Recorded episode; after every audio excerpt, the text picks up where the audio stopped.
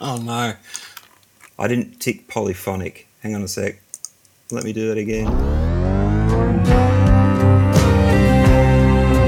Hey, welcome to Sans Mantra Studio. My name's Mark Hughes, and I'm a songwriter, musician, producer living in Melbourne.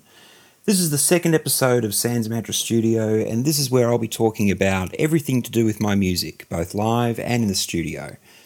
It's a very, very uncharacteristically cold day here in Melbourne today. It's meant to be summer, but it's been rainy. It's actually been one of those days when I've put the heater on. So um, my dog unfortunately didn't get to go for a walk today. He hasn't been for a couple of days.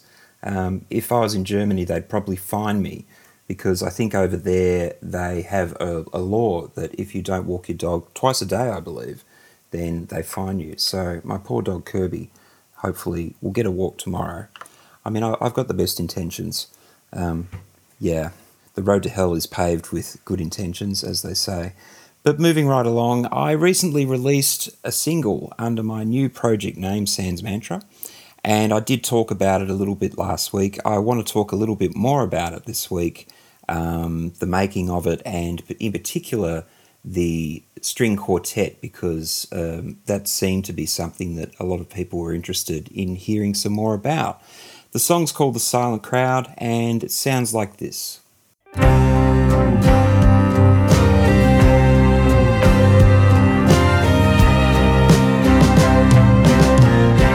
Did somebody let you down when you felt they weren't shed a tear without a sound. Did somebody let you down? Were you looking for a clue? Maybe just a better view. Were you left upon dry ground? Did somebody let you down? So dry your eyes and try again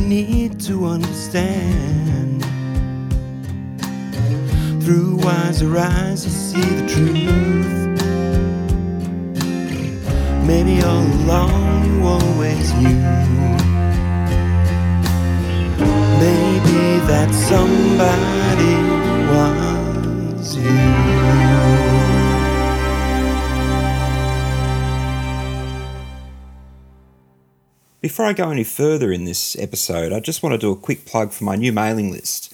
It's called the Sans Mantra VIP Club, and it's a place where you can get the first news on everything that's happening in my musical world. And you can actually also get early access to all new releases, be it music or podcasts like this, any new sort of venture that I, I start in, in the way of content. I'm going to preview it here first. So people on the mailing list will have early access to all these things. I'll also be offering discounts on things like merchandise and freebies, competitions, things like that. There'll be definite benefits to being on the mailing list if you're keen.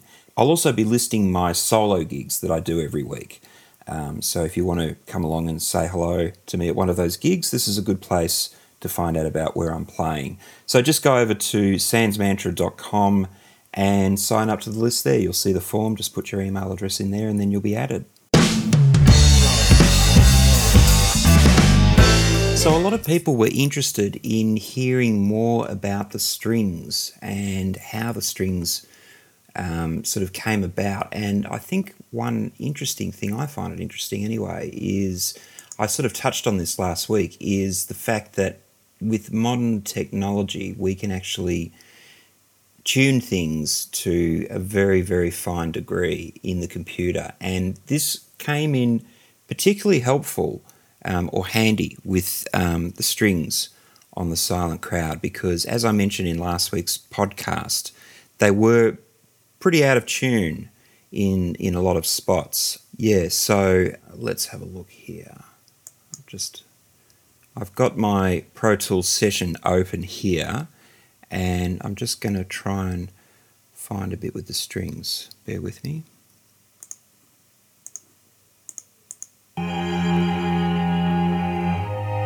I think this is in verse 2.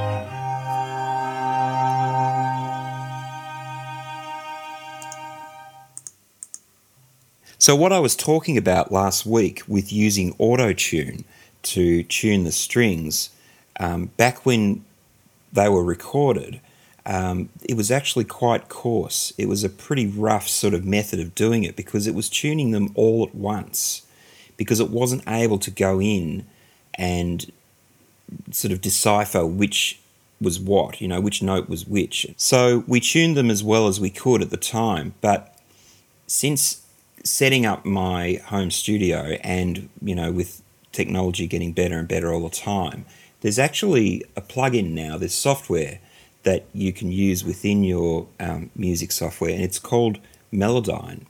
And what it is, is actually polyphonic which means that you can go in and separate notes from other notes. The best way I can think of to describe recording a song in a studio is that it's a little bit like making a cake.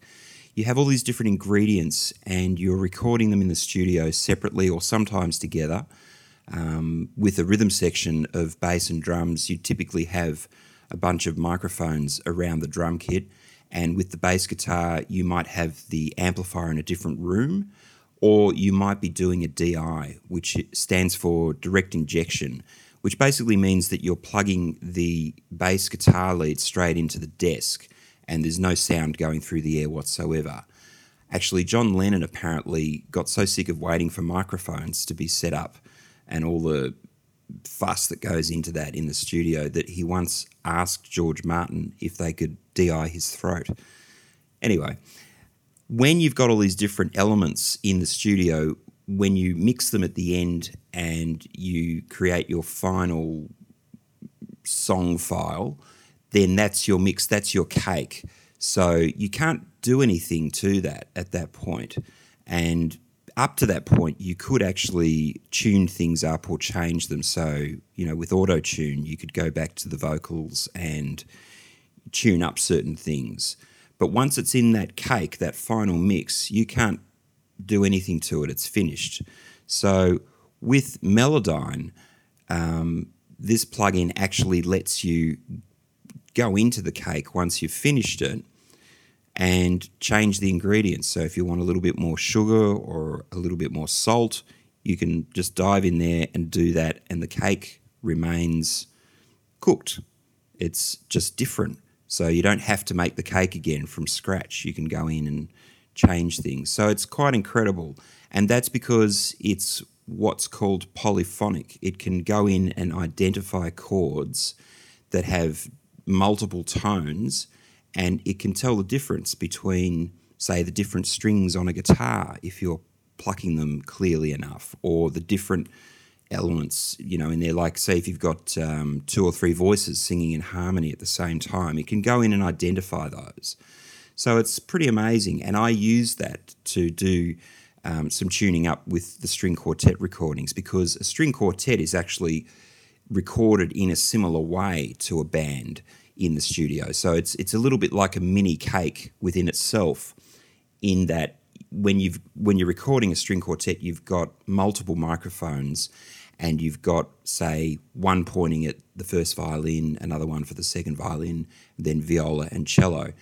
And even though the microphone that's on the first violin, its focus is on the first violin, it's still going to be capturing any other noise that comes through at the same time. So if the viola has a part that's playing at the same time as the first violin, it's going to capture that as well, however faintly.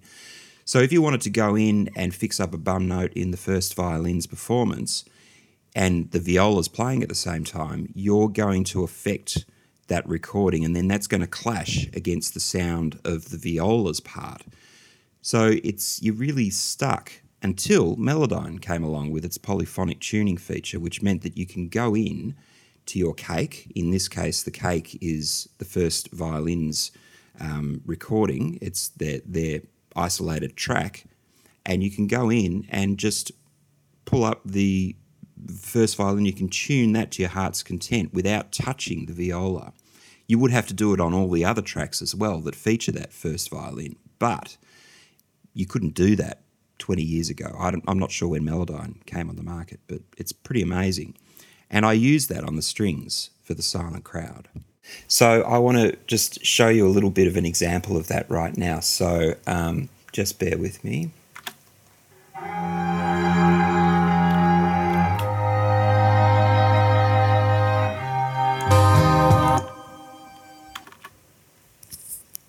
Okay, so this is the viola part, and this is the viola part soloed. So this is just the microphone that was recording the viola, and you'll hear lots of other noises within it. So it's capturing, you know, the two violins and the cello at the same time. So have a listen to this.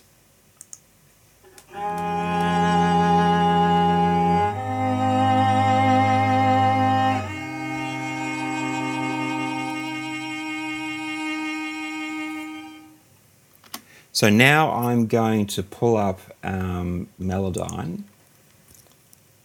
and I'm going to transfer that into Melodyne. Okay, so Melodyne's got that inside it now. And if you were sitting here with me, you would see that it's actually separated all these notes, and I'll play some of them for you. That's a harmonic. That's a very low harmonic.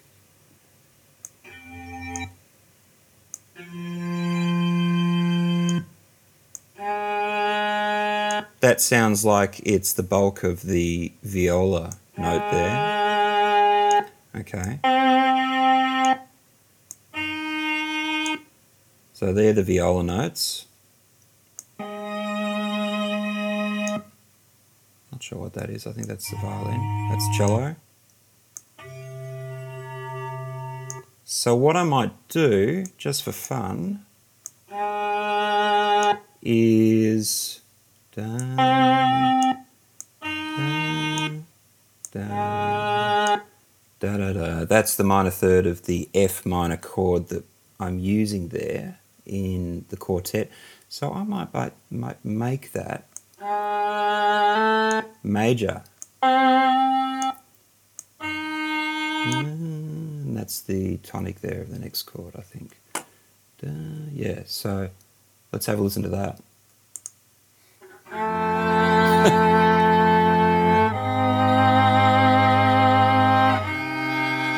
That actually sounds quite cool. Mm, what's there? Is there another one in there? No, it's just that.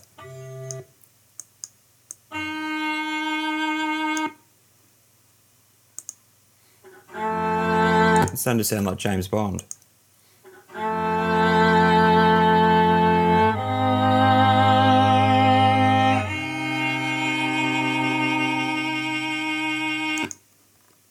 Bottom note of that one, because I think it's a minor chord before it resolves. Let's get rid of that.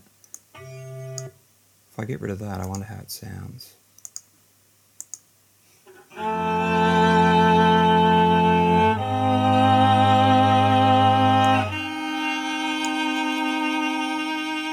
Not much different. Anyway, so if I play that with the other tracks, it's going to sound pretty bad because I've just changed one key note in the whole thing. Have a listen. Just uh, put the just the strings. Oh yeah.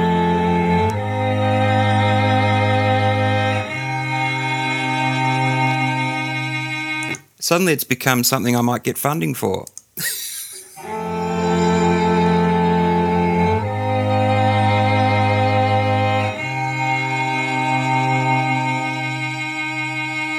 Anyway, all jokes aside, this plugin, Melodyne, became incredibly useful with these strings because I'd had these recordings for so long that I'd almost become used to the things that I really hated about them. I just, because, you know, back then there was no way I could change them, as I just explained. So it actually hit me in the lead up to getting this song mixed and finishing it off that I should go in and have another look with Melodyne and see what I could fix up. And I did.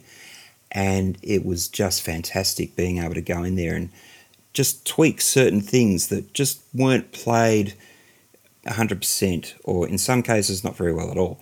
But overall, I, I was so, you know, happy to have live strings and, you know, to be able to just tune them up with this plugin was just amazing. So, um, these are the strings, and this is what you can do.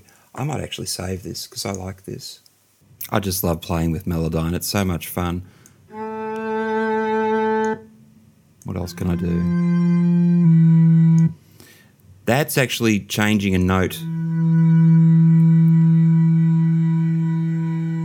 Yeah, once I click on that, it will hold that note for as long as I want. So you can actually change the note. That's just moving it by increments of, of semitones. Each tone has 100 cents in it, I think it is. Um, feel free to correct me. I'm pretty sure it's 100 cents per tone or per semitone. Um, and in Melodyne, you also can move things up by you know any degree of of, of one cent to 20 cents, you know, to um, like I said, I think it's 100 in a tone, but like this. How's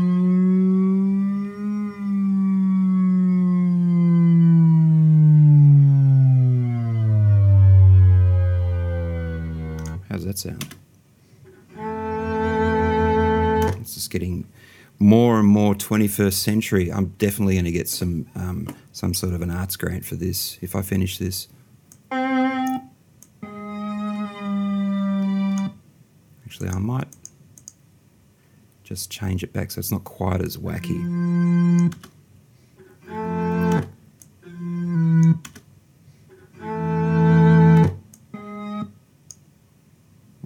I change this one down?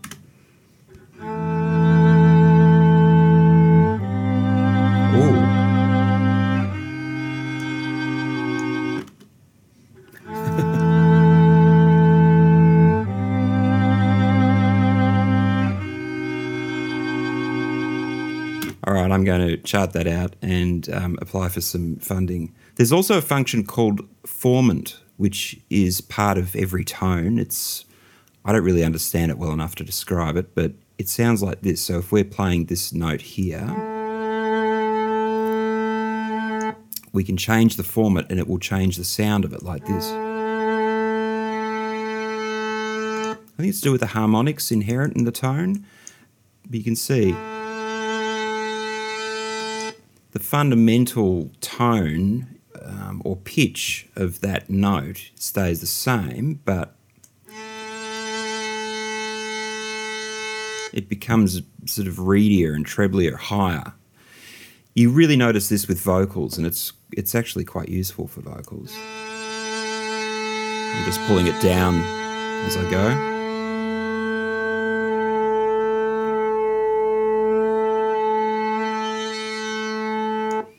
Very cool.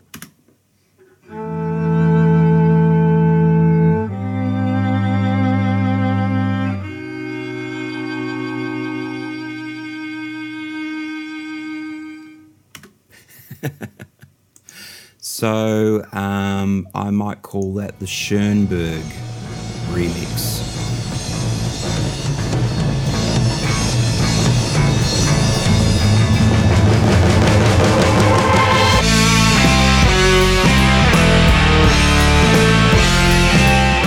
You were just listening to my good friend Paul Richards absolutely laying it down on the drums there on an unreleased track. That's called Black Day. That's coming up um, probably next year, I think. But Paul actually played the drums on The Silent Crowd as well. And when I told him I was doing a podcast, he was inspired to send me this audio recording. This is, I think, what he thought I was doing, which was perhaps a more of a spoken word, um, lyrical type thing. But I'll just leave this here for you. Did somebody let you down? When you fell, they weren't around. Did you get out of town? Did somebody let you down? After last week's episode, I had a request to maybe share some of my early demos of The Silent Crowd, and I do actually have some old demos. So um, I picked out, I think, probably three or four of the best ones or most interesting ones. Um, these are actually all done on my old four track recorder because I actually was working on this song before I had a home studio with Pro Tools and everything. So there's a little bit of um, fluctuation in the um, the pitch. They sound a bit wobbly, is what I'm trying to say. This is probably the first one that I did that was fairly complete, I think, with my arrangement ideas. And it had a different guitar solo, which I still like. I like the one that ended up on the finished version better, but I'm still quite fond of this one. So, yeah, check it out.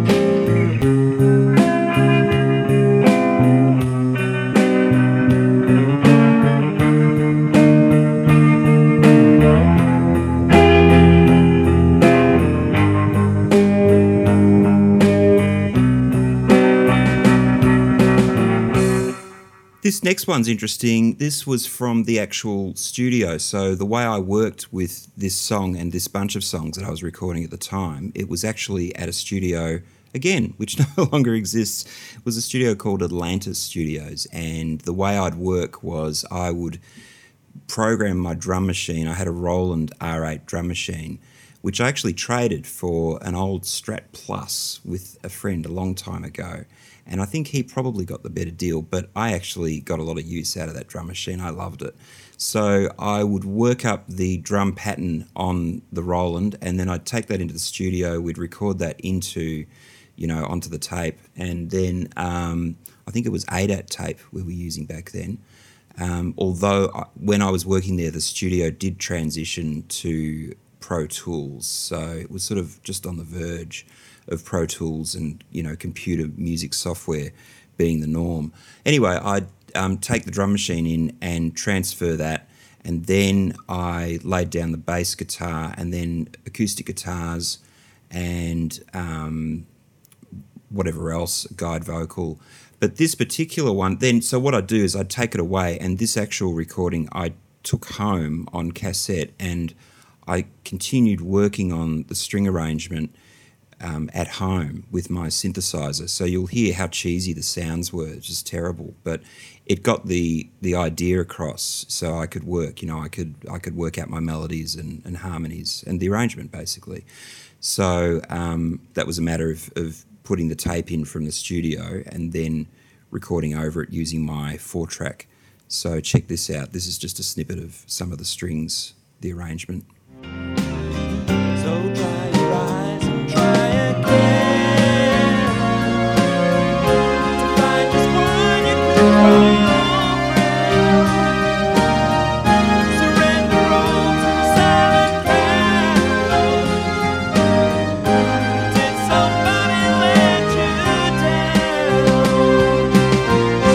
Next one is a slightly faster version, I think. It's the same arrangement. By the time I got to the studio, I'd worked out the basic form and the arrangement, how long the intro went for, and everything. This has got the same guitar solo, but it's a bit faster. And I think I might have even put the electric guitar um, straight into the four track for this one, so DI'd, and then put a bit of chorus on there, which is unusual for me. I don't usually use chorus, but I think it sounds quite cool listening to this one now too, it actually has an electric guitar part that I quite like that that I almost wish I'd used on the finished version.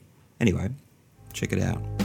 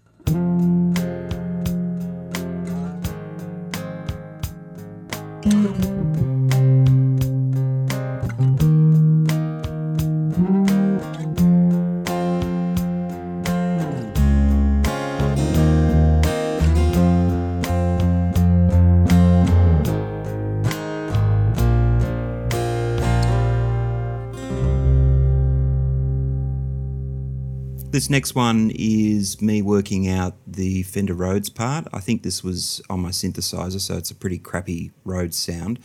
And then I'm actually not sure in the middle when the piano comes in if that's from the studio or if I did that on my synth. I think it's from the studio, but um, it's a nice close up on the um, the interplay between the Fender Rhodes and the piano. I think, which I still quite like.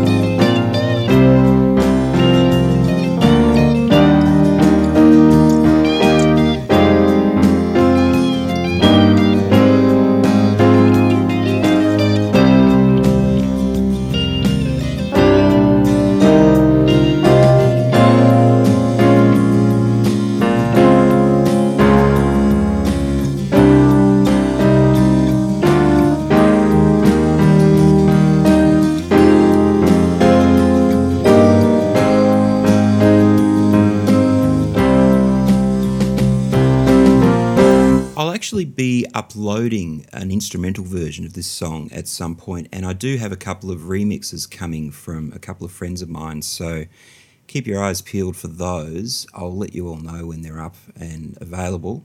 but I'm looking forward to hearing them. I basically said to two good friends of mine who are also um, mix engineers and, and musos, um, just do what you want with them. Just take it in whatever direction you want to go. So, um, yeah, I'm, I'm really looking forward to hearing those. Thank you so much for tuning in or clicking on or streaming. Thank you for listening. And I want to say um, thank you, particularly a special thank you to the following people who gave me some invaluable feedback on my first episode last week. Thank you so much to, and this is in no particular order because all of them um, were fantastic. Thank you, guys. Thank you, Campbell McNaughton, Logan Sinclair, Salman Khan, Lyndon Wesley, Justin Slay, Pete Sim, Paul Appleman, Beck Godfrey, and of course my ever loving family, Helen Hughes and Bailey Hughes. If you'd like a shout out in next week's episode, then just share this post, share this podcast episode, and tag me, and I'll add your name to the uh, list of shout outs for next week. And if you haven't gone and subscribed to my YouTube channel, please go ahead and do that. And also follow me on Spotify. Um, it's called Sans Mantra, my project.